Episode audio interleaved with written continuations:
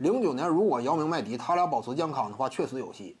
我们看到啊，首轮干掉的是谁？干掉的是波特兰开拓者。这点要不怎么说呢？呃，之前有些观众一谈呢，布兰登·罗伊啊，当年多么予取予求啊！呃，面对某支球队啊，怎么个强悍绝杀？那是常规赛。真说打季后赛的话，看没看到啊？某支球队当年呢，在姚麦的率领之下呀，说什么打开拓者打得非常艰难呢？艰难，最终还唯一一次跨过首轮了呢，对不对？打开拓者艰难呢，那之前那些都简直都是难的没边儿了嘛。之前面对任何一支球队，那会儿某支球队是没有突破过首轮的，唯一就是踩着罗伊率领的开拓者干进了首轮，干进了第二轮嘛。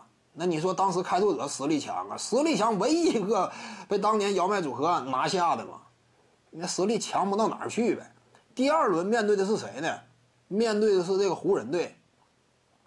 那会儿呢，姚麦啊各自出现了问题，呃，这比赛都没打全嘛。姚明就打了前面几场比赛，后来也是因伤高挂免战牌嘛，靠着其他的角色班底往前硬冲，拼到了第七场，遗憾落败呀，差一点有可能跻身西决呀。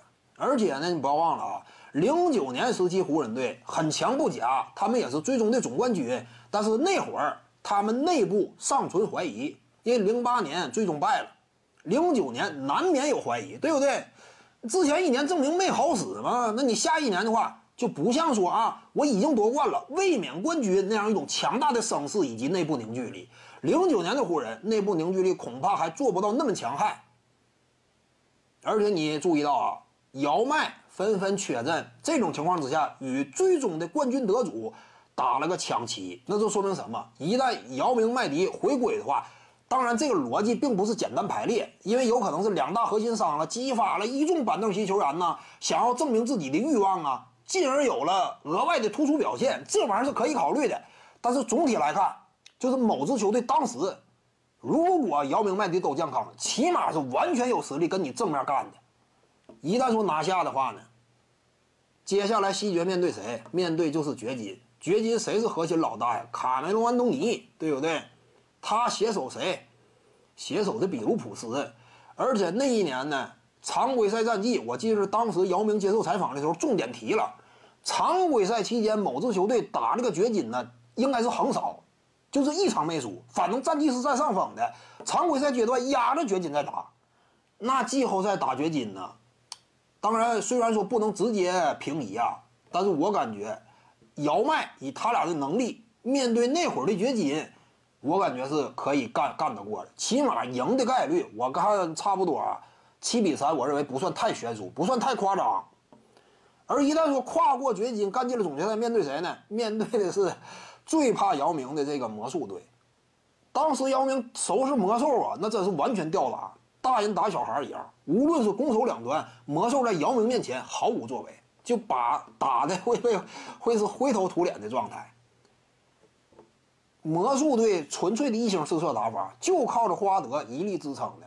真说遇到姚明，完全给你摁死，那这个比赛走向啊，就彻底是某支球队占上风了。而且凭此一战，姚明就可以跻身为啊，甚至不夸张的讲，NBA 整个历史中锋大排行都有姚明的位置。你就凭此一战呢，那就击败了什么？霍华德这样有第一中锋声势的，完全被姚明吊打的话，那这就是历史再一书写呀，那简直风光无比呀！姚明的历史地位，那就是一下拔上去无数个台阶，就是起码就一下就不一样了。但现在你一谈姚明，你很难说啊，把他跟 NBA 历史上那些功成名就的那些大腕相提并论，前十排一个中锋榜单。严格来讲啊，实际斩获季后赛当中的表现，综合而言。排不进前十，这是非常客观。你别说前十，再拉继续往下排，不见得能找着。你说技战力的话，这玩意儿可能说另算。但是真说实力构成啊，当年取得的客观成绩啊，差嘛。但只要说零九年真是遇上魔兽的话，这一下踩着魔兽啊，立刻就往上蹿升了不止一个台阶。姚明当时，那这个确实值得想象啊。徐静宇的八堂表达课在喜马拉雅平台已经同步上线了，在专辑页面下您就可以找到它了。